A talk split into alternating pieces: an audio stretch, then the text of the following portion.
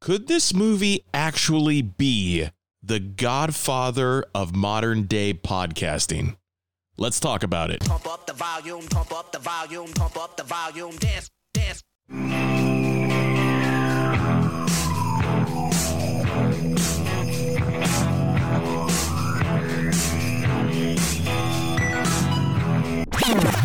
Everybody knows the fight was fixed. The poor stay poor, the rich get rich. That's how it goes. Everybody knows. Eat your cereal with a fork and do your homework in the dark. This week's movie has some roots in the history of podcasting, specifically pirate radio. We'll be talking about Hard Harry, aka Happy Harry Hardon. Inspired by Hard Harry, I'm cock nasty assy JoJo, joined by horny butt cummer, aka Kevin and Jim.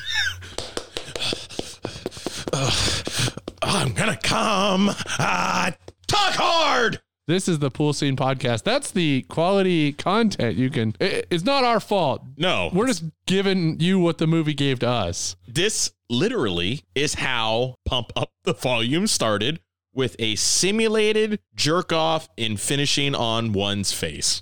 His own face. His own face, yeah. This week's movie, again, 1990s coming of age dramedy, Pump Up the Volume, directed by Alan Moyle. You'll remember Alan Moyle from two weeks ago on our Empire Records episode, which he also directed. Moyle has a history of the studio messing with his movies. So, notably, Empire Records, we discussed how he wanted to make a movie about a bunch of kids' love for music, and the studio was like, no, we're going to make a Soundtrack movie. soundtrack movie. 1980s Times Square. So basically, that movie was he made the movie. The studio came in, took the movie, completely recut it, re edited it, and released it without like his permission. Dude, they must have a vendetta against Alan Moyle. So Alan Moyle retired from directing and focused on writing screenplays. After Moyle wrote the screenplay for Pump Up the Volume, he was convinced to return to directing to take the helm. However, the caveat was that if they didn't find the perfect lead, the film would be canceled. An actor would need to have glee, be sweet, but also demonic. He first wanted John Cusack for the glee, sweetness, and demonicism. which I said I could see John Cusack in this role. Yeah, Cusack turned it down because he didn't want to play any more high schoolers. Can't well, it's blame him there. understandable. But they met with Christian Slater and found their hard Harry. This movie shares an aesthetic with Heather's in that it's a very dark high school movie with a unique, grim type of humor and death. In a lot of ways, if you watch Heather's, this movie's got the same sort of vibe. Yeah, I can see that. More Heather's, I think, had more appeal to both sexes or, you know, any gender, but, you know, pump up the volume, probably more a boys' movie, I would say. I would agree. So, three taglines for this one. Want to guess? Talk hard. Talk Hard's the first one. The truth is a virus. The voice of a generation. Okay. And my favorite, Steal the Air. it's the Cohagen movie. Give this people air. I love the Cohagen podcast movie. Steal the Air. Another weird coincidence about this one, as I mentioned up top, Hard Harry's theme song is Everybody Knows by Leonard Cohen, which is heavily featured in King of Kong that we covered last week in our swim meet series. So, in a way, This is the trilogy. This is the finale of our trilogy, the you know normal trilogy of Empire Records, King of Kong, and Pump, Up, the, volume. Yes. So, uh, Jim, it's a good time. Go ahead and tell us how this performed at the box office, along with news and number ones. this would be one of these movies when you go to the box office, you come out somewhat I shook. I, I have no idea. could only imagine. 'cause I don't it know how much this ends- movie cost to make. I have no idea how much it made. And the thing that blows my mind, it starts off with him simulating jerking off on his face, and it ends with him getting busted. So it's such a dichotomy between what the fuck and what the fuck. It made eleven and a half million dollars at the box office. I looked everywhere. I scoured the internet. I went on Twin Galaxies. There is no place on the internet that says how much this movie cost to make. So it made eleven and a half million. Okay. We can make an assumption that this movie probably I would say four million, maybe five million to make. I, I, You think I, it might mean, be um, too- um, a bunch of it just takes place in A high school, a high school and in his makeshift studio. so it might have even been cheaper. Might have been less than a million. I, I don't know. I, I mean, I, I don't, I think Christian Slater could not have been that huge of a monetary get. He just came off The Wizard, which we covered in season one, and Gleaming the Cube, which we're going to cover eventually. He wasn't really the Hollywood moneymaker. But 10 million's not that much to make. I don't know how much marketing they did. I don't know. Has a great soundtrack. I really love the soundtrack. I don't, re- remember much like television coverage about this no, at the time. I don't. I think I went a long time into life without ever knowing this existed. Mostly probably because I don't remember seeing it on HBO or Cinemax. I don't either. This So, straight was a VHS. This would have been amazing for HBO and Cinemax. Oh, big time. I would have watched this constantly. and we see boobs in this movie, which I was kind of shocked. We went back to the boobs. a So little early because uh, next season, season of tits, nothing but boobs. just boob movies every week. So flashback time, Kevin. Gas was a buck nineteen a gallon. Boy, do I miss those days. TMNT, the Teenage Mutant Ninja Turtles were the top toy, and your top three rentals at Blockbuster. Blockbuster Video. Wow, what a difference! Driving Miss Daisy, Born on the 4th of July, and a movie we have talked about on this podcast that we'd like to cover because it's an interesting one. There was a bomb. Tom Hanks and Joe versus the volcano. Oh, okay. Which is a very interesting one. In the news, Kevin, this was that time in 1990 when the Gulf War kicked off, Operation Desert Storm. Iraq invades and occupies Kuwait. Something is happening outside. Um, the skies over Baghdad have been illuminated. We're seeing bright flashes going off all over the sky. and we in turn invade. So that was a big thing. Kevin has his Desert Storm cards that I got him. Yep. We're waiting to get that General Norman Schwarzkopf variant and get it graded and autographed by uh, a back piece of the Norman Schwarzkopf Desert Storm card.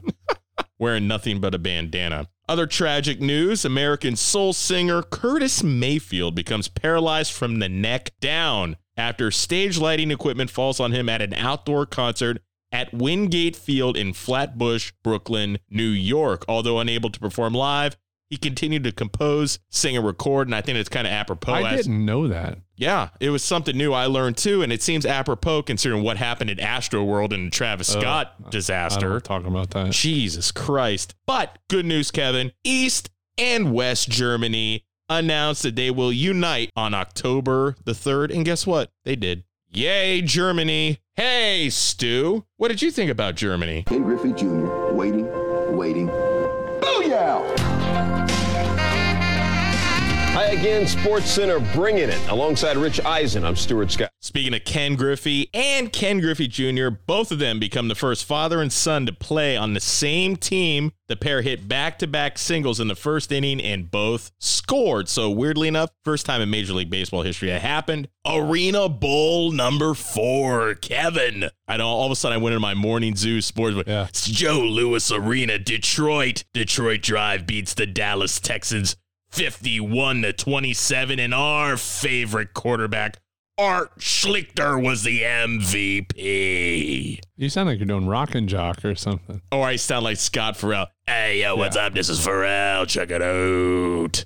On this day, August 22nd, 1990, the Indians defeated the Brewers 4 to 2, and the win went to left hander Tom Candiotti. Oh, okay. Those dark days of Cleveland baseball when you can go to Municipal Stadium as the troughs are overflowing with piss, sit wherever you want for a fiver, and get buck beer. But that wasn't enough to fill it out. Surprisingly, what filled out a movie theater, the number one movie, The Exorcist 3. Whoa. What the fuck was going on in 1990?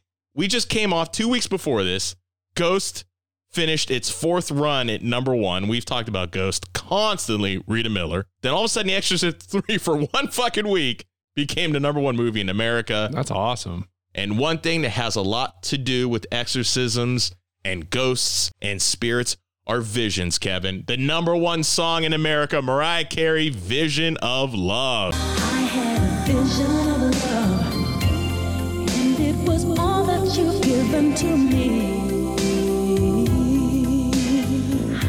God, Mariah Carey is going to be on a lot of our lists as she has been already. But that's all that was going on. And there was a lot going on in the world. August 22nd, 1990. All right, let's transmit into the plot. That was good. Or transmit the plot, I should say, illegally. Teenage high schooler Mark Hunter What a very generic name. runs a pirate radio station out of his parents' basement in Phoenix, Arizona. His radio show and his hard Harry persona, Happy Harry Hard On, are essentially like his therapy because by day, Mark is nothing like Hard Harry. He's like a mute. He's an antisocial loner who cannot talk to people. But then he uses the show at night to spout about what goes on at school and in America. and He's his- horny. and He's very horny. Yeah, I can smell it. I can almost taste it. The rankness in the air. It's everywhere.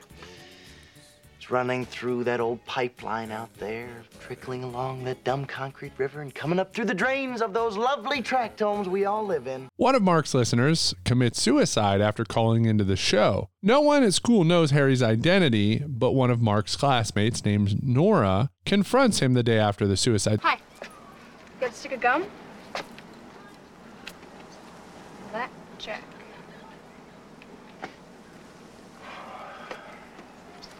You really as horny as a ten peckered owl?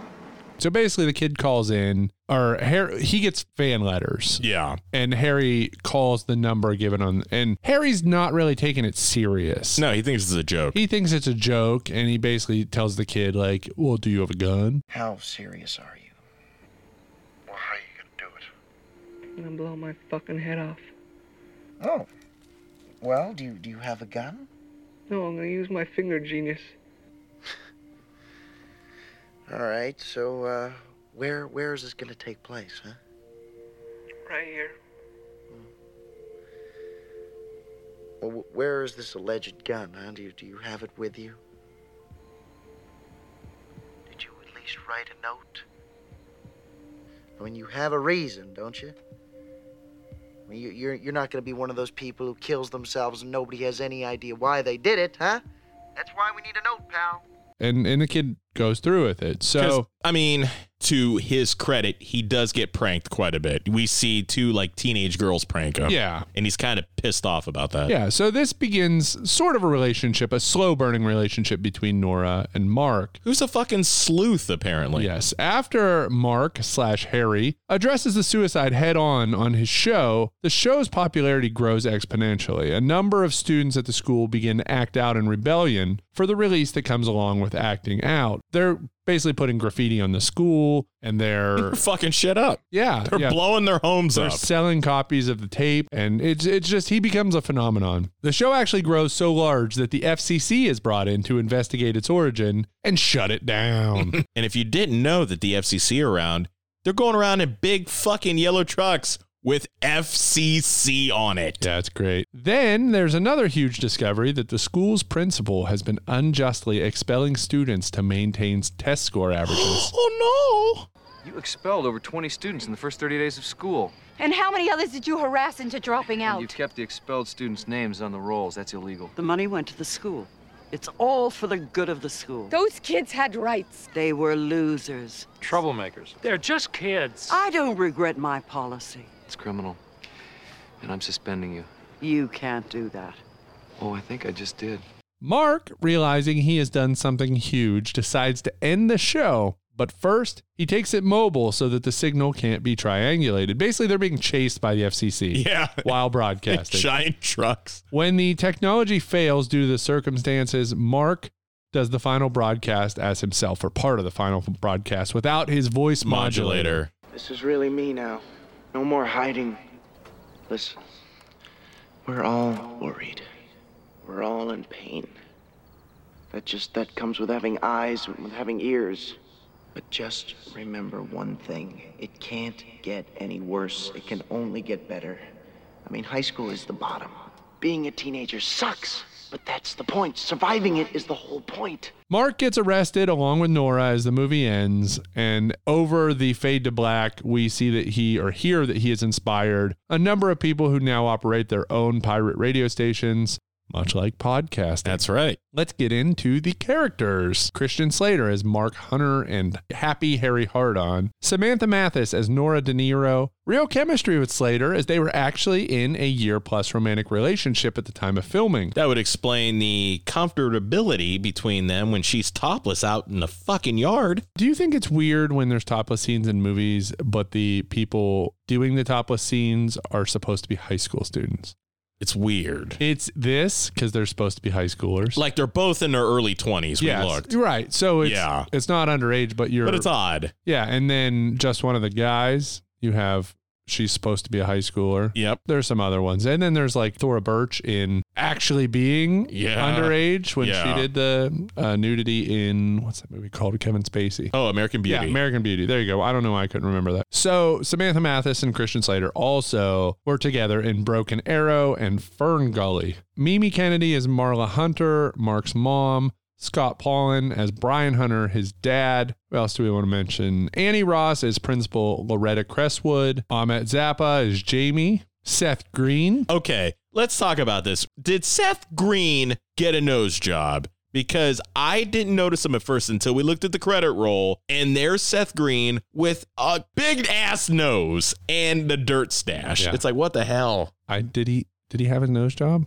He, I, th- he had to have, right? Maybe when he shaved the dirt stash, it changed the whole Might have fell right off. Ellen Green is Jan Emerson. She's a teacher, and then uh, some other people. Rents due, Munson. yeah, James. Yeah, she's in there. James Hampton is Arthur Watts of the FCC. So, which actor or actress gives a passable performance? Does any non-lead character steal scenes? Go ahead and go first. The girl that's going to go to Yale, I can't remember her name. Is it Paige. Yes, that's Paige it. It's Woodward. Paige. Yeah, Yeah. Paige Woodward. She she is kind of that one who is the one student that Harry is talking about who seems to want to conform to what her parents want and nobody gives a shit what she really wants. Yeah. And she gets to that point where she throws all of her trophies, including her pearl necklace, in the fucking microwave and just watches it explode in her parents' kitchen. And then she shows up at the PTA meeting, look like she's been through war. I don't know. Did her parents come in and be like, did they put out the fire? No, you don't know. She, her parents were never identified. That was this whole thing's like her Joker origin story, which we'll get into more. Yes. Uh, I will say it's either the punk. So, anybody mind if I smoke? You do understand you're expelled, Mr. Maselli. That's cool. I can quite legally expel you. Yo, Loretta, I'm already expelled. Don't you remember you booted me out the first week for dress code? Then you're trespassing. How'd you like to be arrested? Hey, that's cool too, you know? Because I told them cameras to wait, you know? They, I got lots to tell them. Who's going to believe anything you say? Tell me, who's going to believe you? Maybe Harry might. Who's been suspended Yeah. from school, and he's like Harry's biggest fan. Should be a vampire. He's yeah, he's like Harry's biggest fan, and he's been expelled over who knows what, just the first week of school. And then my ultimate MVP, Ellen Green, is Jane Emerson, the, the teacher. best. Let him go! What's wrong with you? He was beating a student. What's wrong with this school? Control yourself. I will not. I want an answer. Or suffer the consequences. What are you talking about? I'm talking about your dismissal. Yeah, she's a teacher who really cares while they're suspending kids for failing. And she listens to the show too. Yes, she yes. Let's move on to best scenes, best or favorite scenes. Yeah, I had some like favorite scenes. You want to go first? Yeah, so I'll say the movie starts as Jim said. We get like a voiceover and stuff, but basically a lot of the scenes in this movie are Harry doing his radio show. That's it. There's like a lot of it's not time filler because it, it advances the plot because the plot is a kid who's trying to like expose what's happening in his community and his world. But yeah, the first in doing that, Harry This is right after the credit roll. pretends to jack it and tells the listeners he's going to come on his own face. Are you ready for the incredible sound of Hard Harry coming on his own face? Oh my god. It's very possible, you know. Oh. Oh, oh, oh. Are you listening to this? Yeah. Of course I'm listening. This guy's got I have hair coming out of his palms. Oh, this is a champion one. Oh, eh, yeah. You listening? Yeah, I'm going He's blind. doing it. Oh, unreal. Oh my god. Still growing. and none of the kids at one point during this movie ever have like a weird look on their face go, Wait a minute. Yeah, they all call each other and they're like, "Are you listening to this? Turn it on." He just fucking jerked off on his own face. Yeah. So then, not my my favorite, but just just to set like preface how this movie begins. My first one, the PTA meeting. My name is Paige Woodward, and I have something to say to you people. People are saying that Harry is introducing bad things and encouraging bad things. Well, it seems to me that these things were already here. Uh-huh. Please go and sit. My God, why don't you people listen? He's trying to tell you that there's something wrong with this school. Paige, just go and Half the people that are here are on a probation of some kind. And Paige. we're all really scared to be who we really are. I am not perfect. I've just been going through the motions of being perfect. And inside, I am screaming. Paige. The word of Harry is starting to spread. The kids are vandalizing the school. They're trading his tapes. The the teachers are listening. They're going to bring in the FCC. So they they basically after the suicide and after all the trouble have this emergency PTA meeting to discuss what to do with Harry. Well, the smart girl Paige, she storms in The and aftermath. takes over the microphone and then she doesn't need the microphone but Because she- ADR. Yeah, she basically says something's going on here. You know, this school's not right. You need to listen to us. Yes, it's awesome. It's like that 80s and 90s movie, like, yes, you know, It's upheaval. a bender. It's a bender walking out of Yeah. detention with Yep. the fist up. Mm-hmm. And speaking of which, putting your fist up, Mark, aka Harry, does his call to arms. They're saying I, I shouldn't think stuff like this. You know, they're saying Something is wrong with me. That I should be ashamed. I'm, I'm sick of being ashamed. May aren't you? Sick to death. I don't mind being dejected and rejected, but I'm not going to be ashamed about it. Hallelujah. At least pain is real. You, you look around and you see nothing is real, but at least pain is real. You know, even the show isn't real. This isn't me. I- I'm using a voice disguiser. I'm a phony fuck just like my dad. Just like anybody. You see, the real me is just as worried as the rest of you. They say I'm disturbed. Of course I'm disturbed. I mean, we're all disturbed, and if we're not, why not? I mean, doesn't this blend of blindness and blandness want to make you do something crazy? Then why not do something crazy? It makes a hell of a lot more sense than blowing your fucking brains out. You know, he's going through this period where he's like, man, if I would have just listened to this kid during the broadcast, maybe Yeah. I could have stopped him from killing himself. But then he has that call to arms moment where he's like, you know what? Fuck this shit. We're not going to let people bring us down anymore.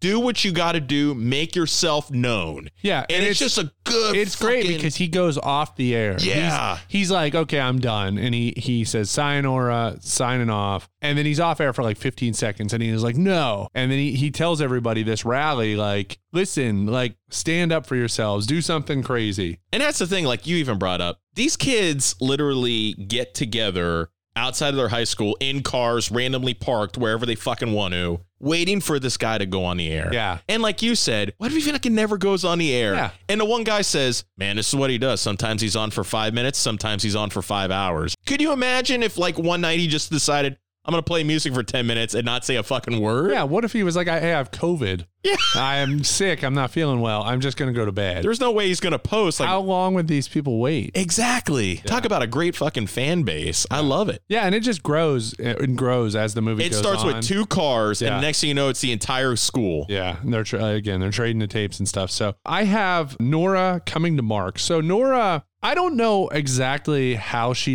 deduces that Mark is Harry. Kevin, I have an idea how.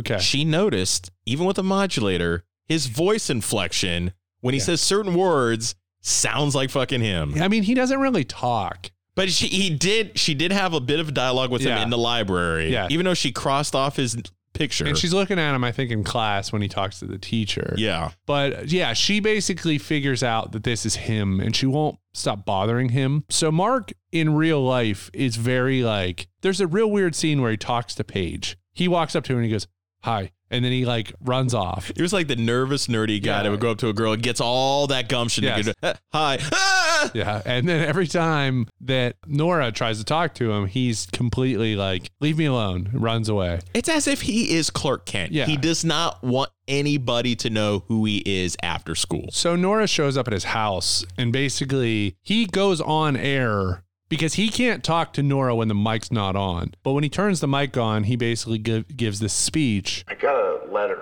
from this guy who has this problem. He can't talk.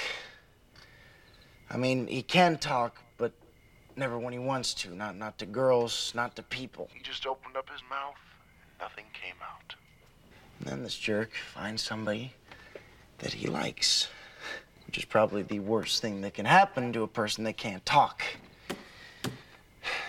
So, I mean, I, I don't know what to tell this guy because, I mean, lately every time I give advice, the fit hits the shan. I don't know, maybe the uh, best thing to do is just turn around, face the music, and try to talk. where he's saying I can't talk to girls and and but I'm going to work up the courage and do it. And at that moment, this is after the PTA meeting. His parents Yeah, we'll talk about this it's later. the but class act his moment. parents, they walk in and they're like, "Let us in now." And he has to hide all his equipment cuz he doesn't want his parents to know that he's hard Harry. Mm-hmm. They think he just wants to go home and listen, when in actuality, they don't seem to know that he is hard Harry. Which so big logic issue Yeah. we'll talk about. so she, the parents come in after it's like, we've been waiting outside for five minutes. So when the parents come in, he really doesn't have an answer. They said, We heard you talking. Like basically, they think they caught him in the act. Yeah. Nora pops up from behind the couch and tells dad. the parents, He was talking to me. Hi, um, I'm Nora De Niro. Nice Hello. to meet you. Um, Oh, hi. How do you do? I was afraid you'd be mad at me for interrupting Mark's homework. Oh, oh, no, no, not no, at all. It's fine. you don't know how happy we are to meet you. Yeah, really. He was with me. And his dad's like, Oh, you dirty dog. Oh, Duncan. Oh, yeah. You want me to get you some coffee? Yeah. The mom's like, The mom sees a girl and goes, Whoa. Like she was like, oh, thank God. Yeah. You've been a bad dog, haven't Brian. you? You know, for a second there, we actually thought you were that, uh, that crazy DJ character. Maybe he's not that crazy, Dad. So right after that scene, they go outside into his backyard. These two just go back and forth talking, and, and it's just following them around the camera. You don't have to say anything and you don't have to do anything. Unless you want to. We're so different. And then she's just like, fuck it, getting topless. It's awesome. And it looks like they're going to get it on. And then all of a sudden, she's like, what's going on across the street? Because he uses his phone receiver, his cordless phone receiver, out in a shed, and his neighbors got arrested. They finally come home. She's like, what's going on? Oh, those are just my neighbors are coming home. So she looks at him. Are you really wearing a cock ring? I've never even seen one. Oh, yeah? Yeah, I read about him in a magazine. Maybe I don't believe you. No, I swear. What are you doing? Like, I have neighbors. Stop. So you can't talk when you want to. Yes, I can.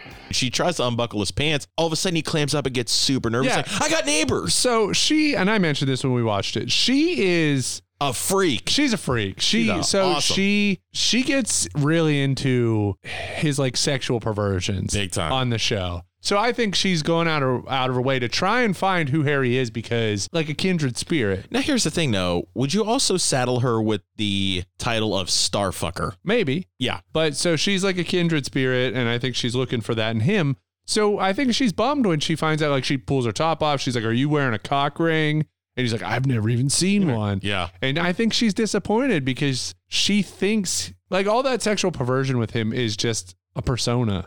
Yeah. And with her, she, like, has that and wants to, you know, make it mesh with him. and- Yeah. and yeah, and he's not for it. They literally are perfect for one another though. They are Yeah. damn on perfect. What else you got? That's that's pretty much all Same I'm here. gonna mention. I mean, I, I would recommend watching the movie, but most of the scenes in this one are just a lot of like talking on a microphone in you're- his studio. You're not gonna get a lot of whoa. I mean, I Like, do like the scenes with his parents where they're trying to send him to therapy. So when is Johnny gonna concentrate, huh? Get happy, get a girlfriend, and uh, then write a, write a bestseller, huh? Fine, you don't listen, you don't talk to me, you don't talk to anybody, you hate everything. I can't talk to you people, and I'm certainly not going to a shrink. Listen, Mark, everybody's got problems, not just you. But you're not gonna solve them if you don't communicate them. You've got to talk to somebody. He comes home, he goes into his room, which is a room within the basement. So you go to the basement, and then within the basement, there's a room. And he just spends all his time in there. And his parents like accuse him of being depressed, but he is. Like he's, Yeah. you know, he doesn't talk. He, He doesn't know how make to express friends, himself. Which I think there's more backstory that we don't get. Like they've only moved there recently.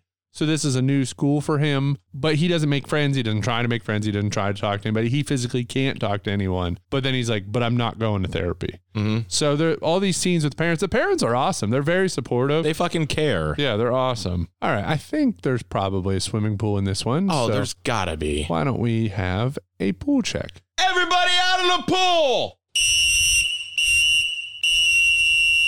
A movie with a lot of negativity calls for a negative pool check. Oh. Because this movie's just got it's dark. It's yeah. And it ends on such a dark note. Again, we didn't mention in scenes. The movie literally ends with them getting arrested. They get busted. We There's don't no happy find out. ending. We don't find out if he did time or he just gets released or like what the he just has to pay a fine to the FCC. The movie literally ends with That's it. Nora and In a paddy Mark wagon. Yeah. So very negative movie. So therefore, worst songs of the '90s. This was actually quite difficult for me. Remember, we did worst songs of the '80s during our Lost Boys episode, and I picked all Billy Joel songs. Yes, you fucker. Five Billy Joel songs. With that said, who wants to go first? I'll go first. So before I get into my number five, I will mention that none of these songs, as much as I hate them, gets anywhere near my most hated song of all time, which is fucking Free Bird by Leonard Skinner. All right. Hate that song with a passion. However, my number five, REM, Shiny Happy People. Okay.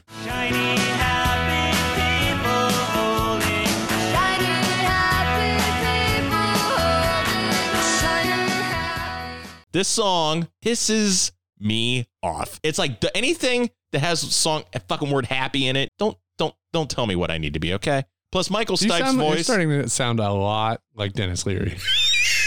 don't tell me wh- how I'm supposed to say it. Okay.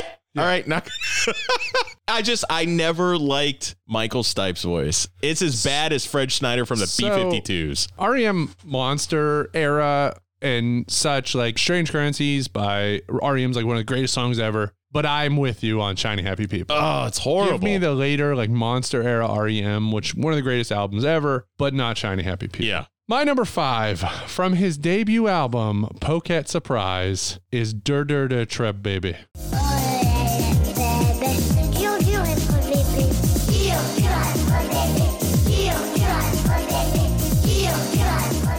Oh. It's by Jordy. Re- do it, Fred, baby. Yes. Released in Oh, 1992. I forgot about Went to number one in Belgium, France, Hong Kong, Italy, Greece, and Spain. It's a French baby rapping. He was four years old when this song was released. God, fucking Belgium. It's so weird. It used to be on like the transitional songs on like MTV's Real World all the time. Really? Yeah, because they Wow. would go from one room to another. Oh, do do it, Fred, baby. Yeah, I think it might have been on uh, Beavis and Butthead one Oh, time. yes. But uh, I can't find it on Spotify. S- Good. It is on Spotify, but it's like the Kids Bop version, not real Kids Bop, but probably like French Kids Bop. It's, like, by- how could you kids bop a Yeah, song? It's, kids called- bop. It's by like Family Bop or something. Family Bop. It's uh, you can find it if you type in the uh, French. I would like to know if that song's as bad as when they do Hot and Her Nelly Kids Bop version, which is very fucking There's weird. some really funny Kids Bop versions. so my number four technically really isn't a song, but it did Okay, but it did chart as a song. Baz Luhrmann's Everybody's Free to Wear Sunscreen. It's just a spoken word song with It's a beat. super weird. It's fucking dumb. Ladies and gentlemen of the class of 99, wear sunscreen. It's so- horrible. I remember playing here them. I didn't play it, but I remember them playing it on Hot 101. all the time. So weird. and if you're not familiar with that song, you're thinking, all right, it's going to kick in. Song's going to kick in. Uh-uh. This song doesn't fucking kick in at all. It's shit. It's just a PSA for sunscreen. Yeah, it's Australian. My number four, Hey Leonardo by Blessed Union of Souls. What? I love this song. She likes me for me, not because I hang with Leonardo or that guy who played in Fargo. I think his name is Steve. She's the one. So one thing that absolutely drives me crazy about this song, Oh, which that she was a likes great- me for me. That was a great reaction. I love this song. um, but one thing that drives me crazy about this is the song is basically it's- so it's from the angle of exactly what Jim said. She loves me for me, not because of all of these things. But one of those things is he hangs with a guy who played in Fargo. He thinks his name is Steve. You hang out with him, but you don't fucking know his name. That's my problem with it. The song's not that bad. It's just like I'm such a hottie. I can sing like Pavarotti. You know, it's all about like, hey Leonardo, he hangs out with Leonardo DiCaprio. But or because I hang out with the guy who played in Fargo, I think his name is Steve. Do you hang out with a lot of people that you don't know their names? Bothers me. He literally could have used a lot. You know, I pl- hang out with a guy in Fargo. His name is Buscemi. Yeah, something. I mean, it's something. I Yeah. granted, but still, when it comes to the movie we're covering this week, she likes me for me. God damn it! Whip your boobs out. Number three, Whip a titty out hard. which I have said in the past, my number three. Hate this song. Despise this song. Fingernails on a chalkboard. Ghetto superstar Prazo DB and Maya. All right.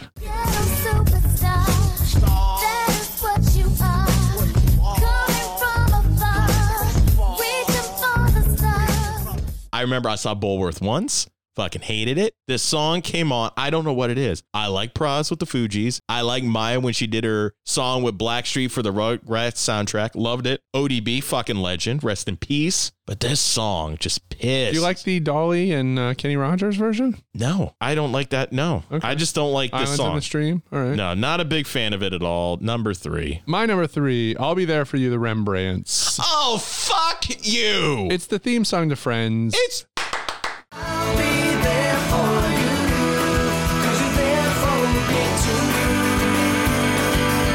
And Friends is the one of the worst shows ever made ever. Oh, screw this. I don't care about the show. The song's so great. this song goes hand in hand with it because it's utterly terrible. How is it bad? It sucks. It's terrible. It's white people music. My life's been stuck in second gear. It's just white people shit. It's terrible.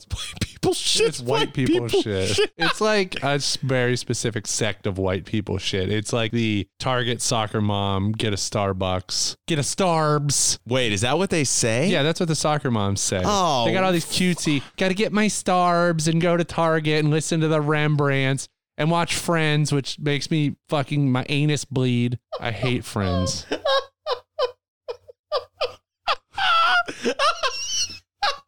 yeah, right.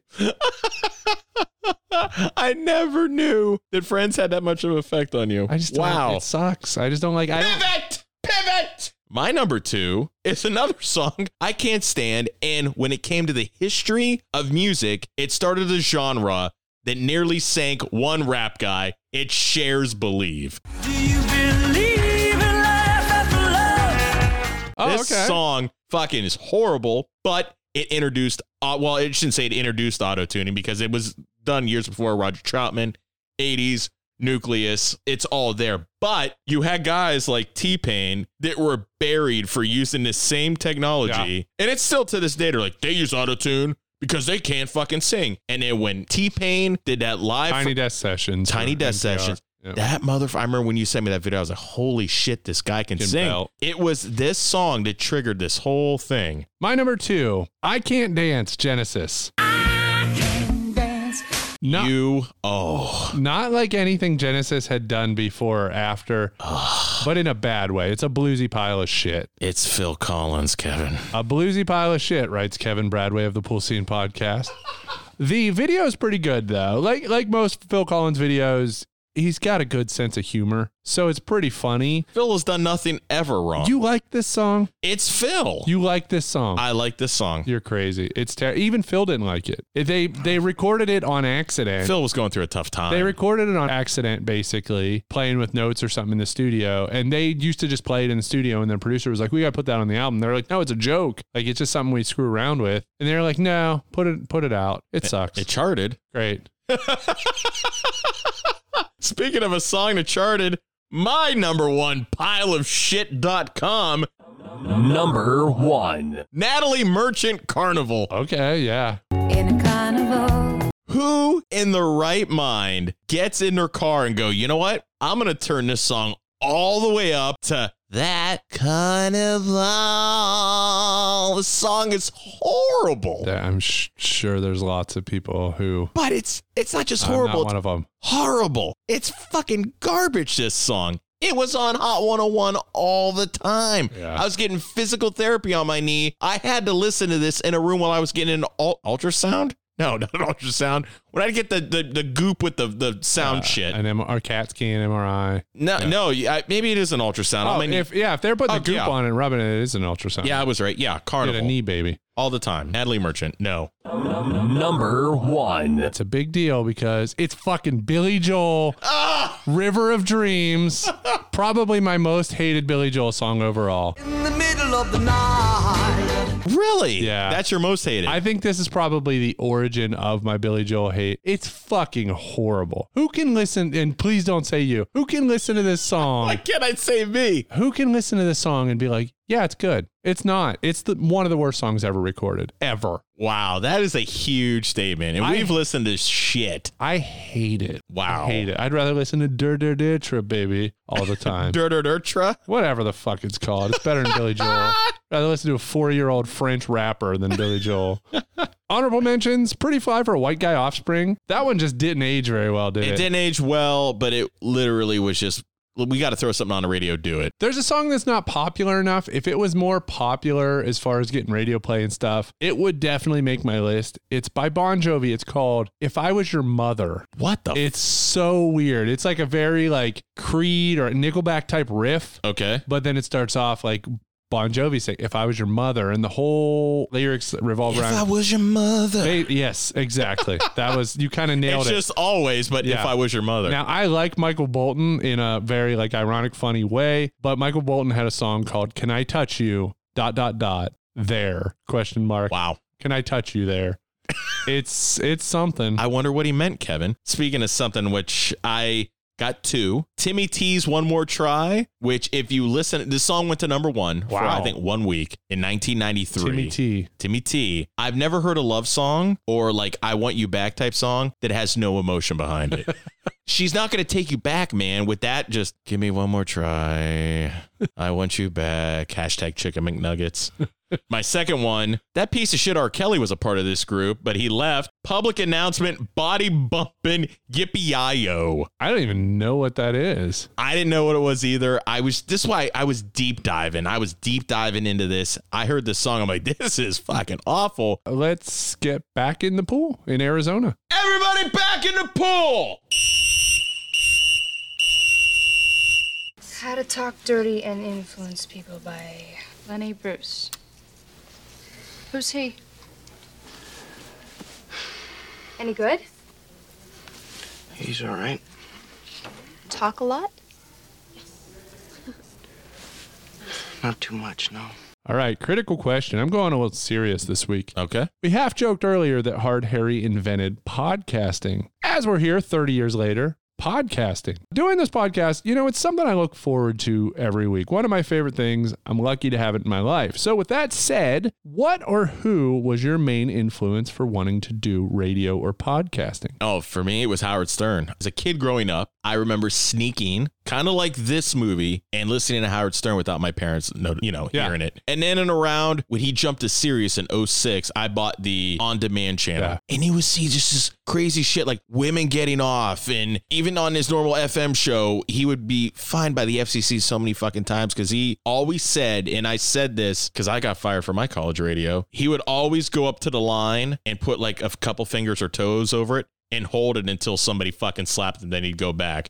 Then as soon as they would happen, he'd go back forward. Yeah. He was always my inspiration to be on the radio. And I love it. And now we can do it like this and it's uncensored. We can say where the fuck we want. If it wasn't for him, I wouldn't be doing this. Well, then why haven't we had anybody come ride a Sibian yet on the Pool Scene podcast? I, well, do you know how much a Sibian costs? Let's Oh, be I- honest. I don't. So I uh I actually never listened to Howard Stern like on the radio, but he used to have a the simulcast show version. It used to be on like E. Yeah, it was on E. It was on late at night. I would watch it all the time. Same here. So great. Yeah. Uh, I did radio shows with my friend Morgan growing up. We were like 11 or 12. Very, very inappropriate for any age, but especially for that age. So think like Beavis and Butthead, maybe hornier, more violent. Wow. Yeah, they were a lot probably like Hard Harry's show. Yeah. we would often like bring guests into the studio and then kill them. Oh. And like uh, we'd talk about kids from school and rank them in certain ways. But anyway, so more than that, just doing those radio shows and we'd record them on cassette. I used I lived in front of the TV growing up. Me So too. for me, it was like I was always very obsessed with movies and television. Like absolutely just head over heels, needed to watch everything. Same way. And then going into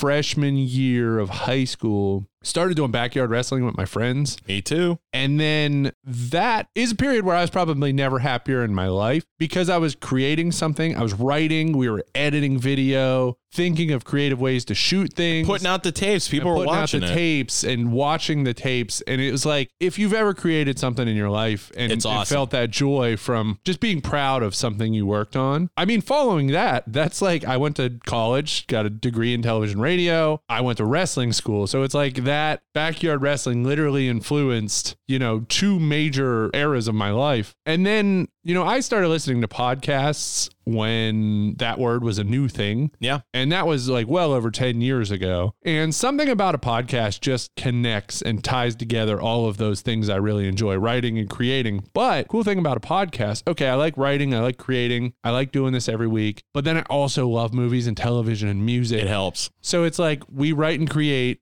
and talk about movies. Perfect. It's the perfect marriage. So I, I would say, you know, it, it's a number of things that got me to that point. Now that Talk Boy that we have over there, when that first came out in 92, my buddy Greg Shirazi also got one of those and he would record morning zoo stuff. Like just make random tapes and we would do it over his house and hang out. My parents got me that for Christmas. There are tapes still in my parents' basement. I got to find them, but I did a morning zoo guy called DJ Ride. So I used to make my own shows with that Talk Boy and then like you did backyard wrestling this is such a, a great outlet and we've been getting so much great feedback for it it just I, this is just the best and circumstances the world went through last year that we're still continuing to go through brought this whole thing together me and you are god there isn't a fucking minute of the day we don't talk about some random shit we see on tv or Yeah. on a movie and we bring it to the podcast it's the best and Billy Joel. Uh, all right, let's uh, let's do some logic. It all could have been different, Mr. Walker. You should have allowed nature to take its course.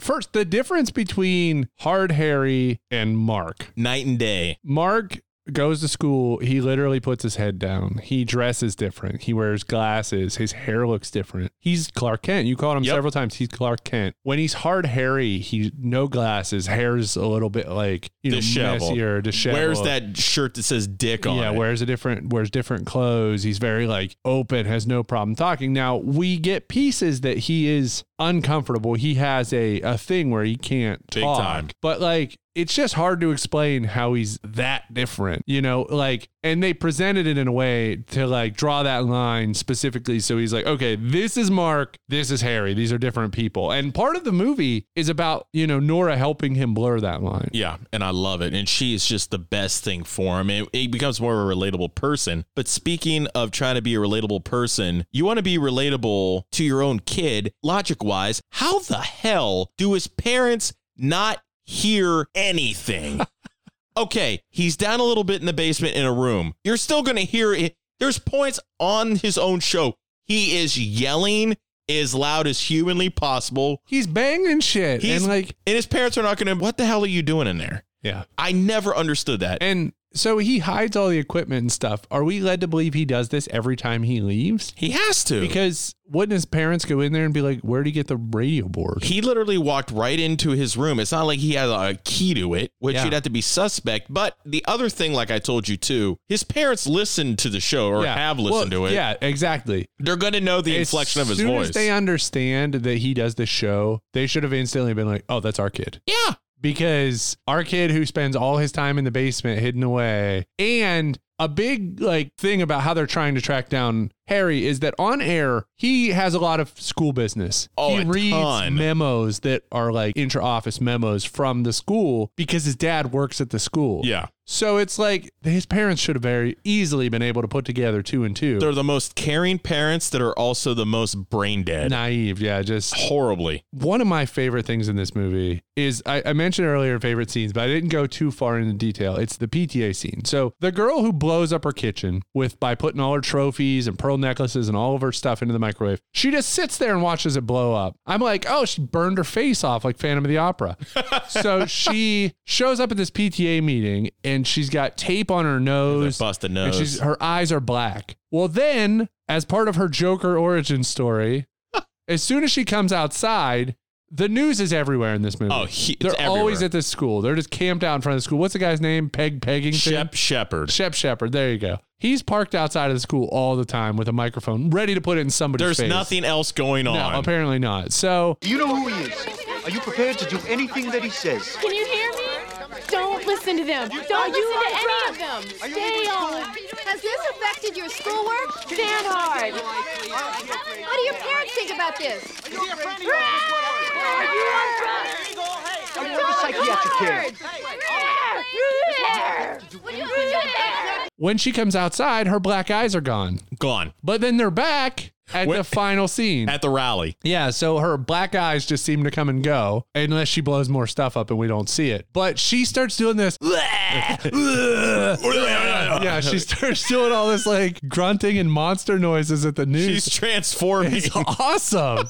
it's totally her Joker origin story. I want to see Pump Up the Volume 2 with Paige. as a Joker. Paige is the Joker. Er, And the kid that got kicked out of school, the punk guy, is a vampire. The one thing is a technical guy like I am for this podcast, his directional microphone that he uses in his studio is the most powerful microphone in world history. It picks up when he's nowhere near it. Yeah. It picks up when his back's turned in a car. You don't hear any wind noise. Yes. It's the most amazing microphone Oh, it's ever in- made. incredible. He can walk around, put the microphone in his armpit. Yeah. You know, just do whatever he would, turn his back to it, and it picks it up perfectly. if I'm listening to this podcast, I'd be asking like you, be like, what the fuck did he just? I can't fucking hear him. Yeah. There's a lot of uh, technology issues, you know, logic issues with this one because this is a two for one. He makes phone calls. Again, he gets fan mail, which, as Jim said, hopefully you weren't going to mention this in logic. He has all the fan mail sent to a P.O. box. Yeah, like a like an off-site like FedEx type place, right, Kinkos. Right. And then right there, they would have been able to track him. Yeah. So, and that's how Nora confirms she has suspicions. She tells him she thinks it's him, but she actually follows him to the P.O. box and says, It is you. She's the smartest girl in Phoenix. Yes. So he gets these letters. A lot of people write him a letter and they leave their phone number. And then he calls them, like the kid who unfortunately commits suicide, uh, the girls who, you know, it's like a prank call. But eh, regardless, he calls them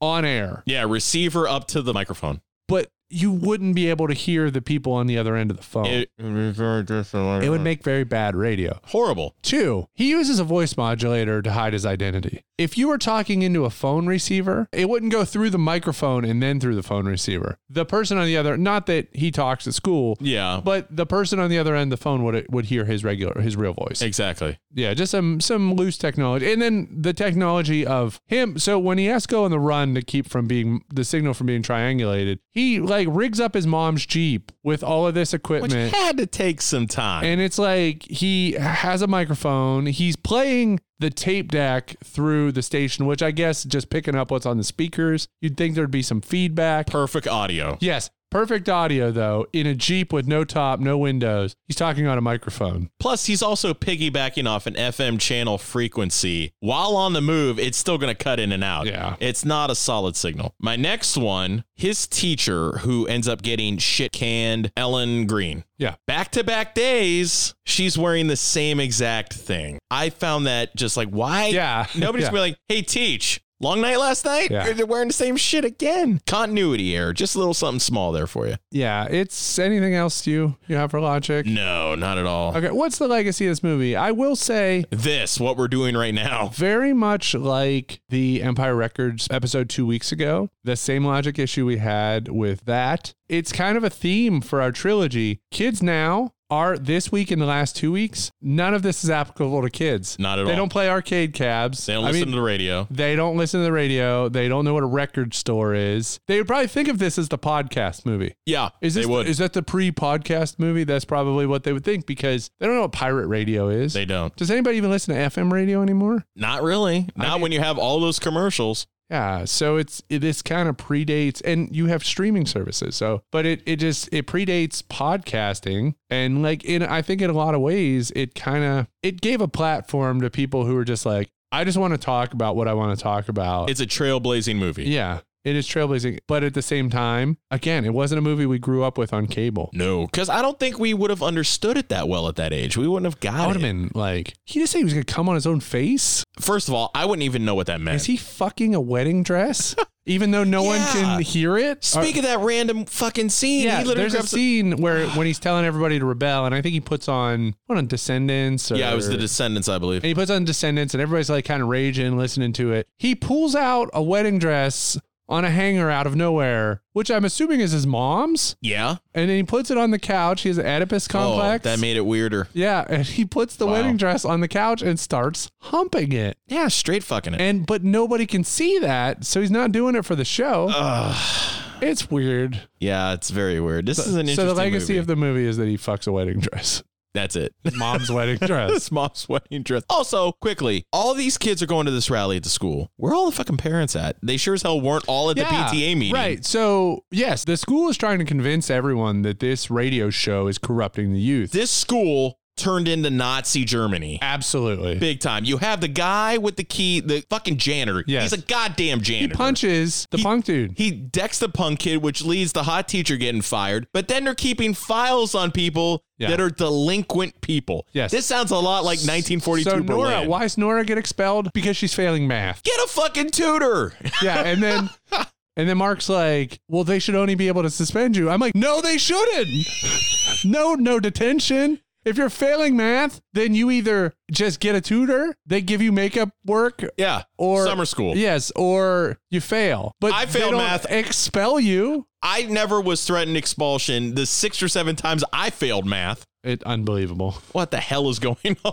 Jeez. All right, stick around for some plugs. Just remember, all of your favorite shows like Big Chuck and Little John, PM Magazine, and News Center 8 are all in stereo. Tom would say it's put on our 7,000 megahertz but microwave we think system. it's awesome. Hey, this is Shane Herman with the Youngstown Comedy Syndicate. You're listening to the Pool Scene Podcast. Pool Sceners, once again, thank you very much for listening to this week's episode of the Pool Scene Podcast. And as always, like, comment, subscribe, rate, and follow Apple Podcasts, Spotify, and Podbean. Smash that like button with unbridled enthusiasm and make sure you spread the word of the Pool Scene Podcast to one and all. Go over to Facebook at Pool Scene Podcast. Join the Pool Sceners group. You guys want to win some free stuff? Maybe make a suggestion about an episode or two? Let us know. Join today. Instagram at Pool Scene Podcast and TikTok. We're trendy with the kids, y'all, at Pool Scene Pod One. And as always, thank you, thank you, thank you. And now back to Kevin. F Zero Man, hit it. Yeah, the final lap.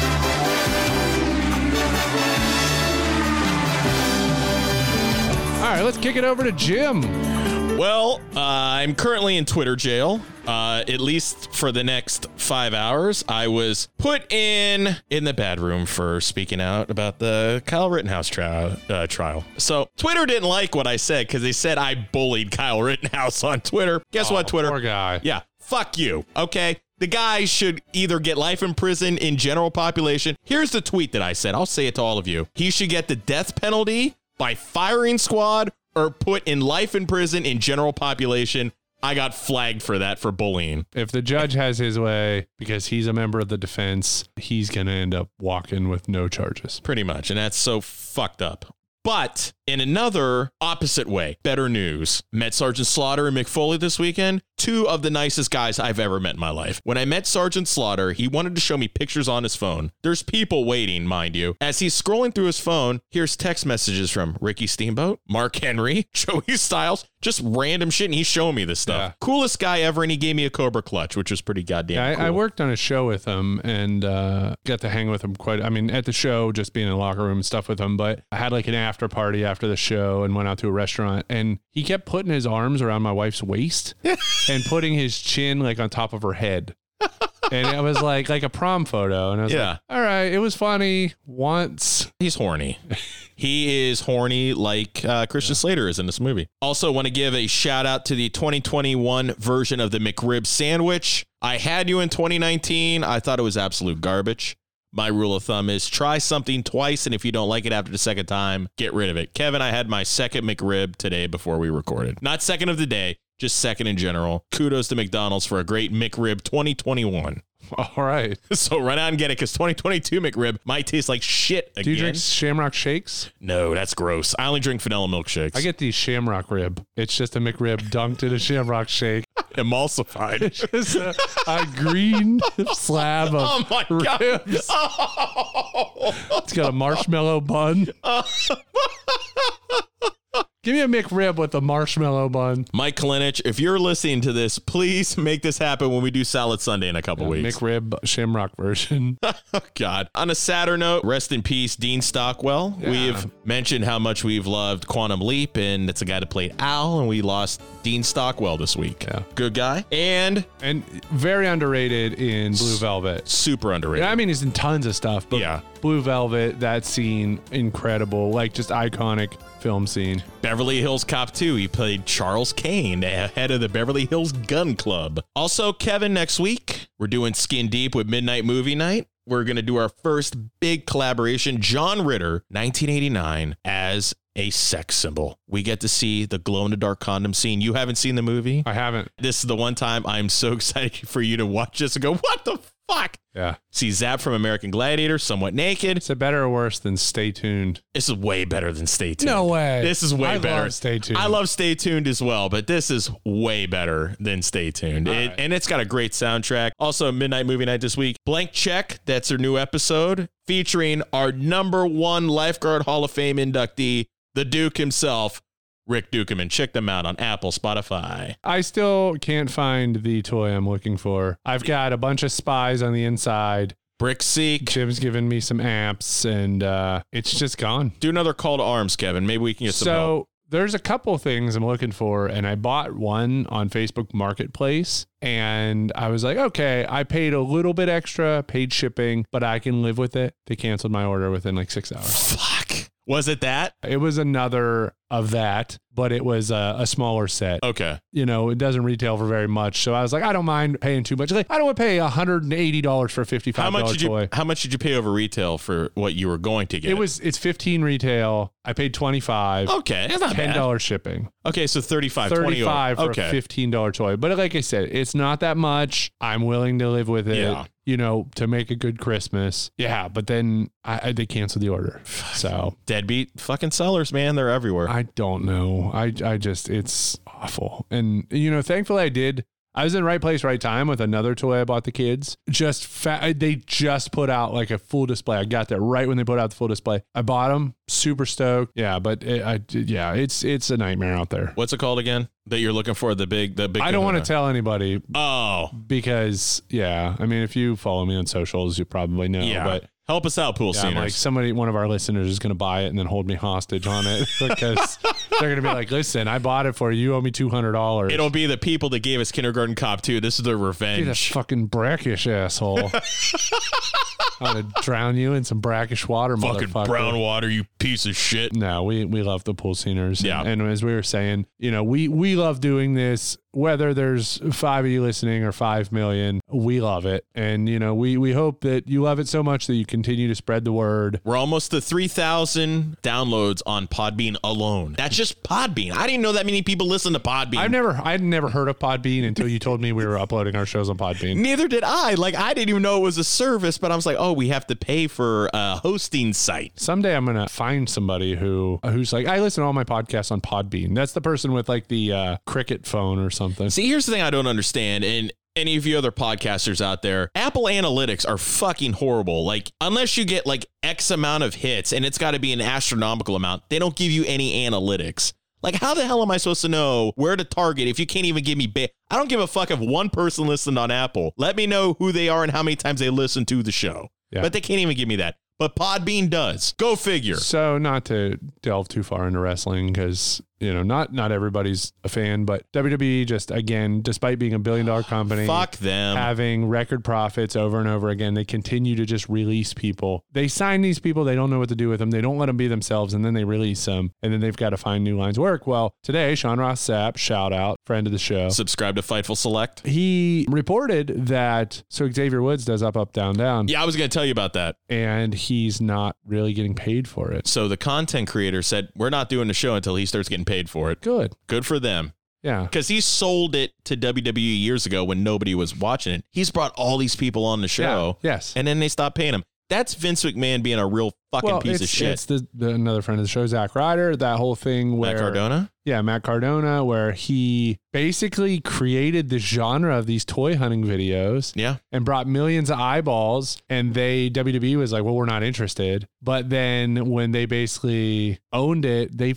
fucked him over. Yeah, they started putting Figure It Out up on the network Yeah. and not paying them for it after they shit canned them. Yes, just horrible It's the stuff. WWE. E, Like, for the longest time when you were in wrestling, Mhm. a lot of people's dreams were, I want to be in E." WWE. Yeah. Now, if I was somebody coming up, I'll, I don't want to fucking go You know, there. I can truly say that when I started, my dream was never to work for WWE because that shit's been going on for years. True. And I was like, okay, I'm just a dude, like a wrestler, blah, blah, blah. And I'm like, WWE will make me like pig slippery and I'll have to like Horrible. pull my dick out in the ring or something. They Like, wanted to call Stone Cold Steve Austin Ice Chili Dagger McFreeze. and Chili McFreeze. Yep. Frost McNasty. Yeah. That was some of the the pitches. And, it like, was his wife saying, drink your tea before it becomes Stone Cold. And it just hit. Yeah. So, um, yeah. So my, my goal is I always wanted to go to Ring of Honor. Yeah, Which Uh, now Ring of- unfortunately has folded. Yeah. Fucked but up. it folded for bad reason. It folded because they were too loyal and they were continuing to pay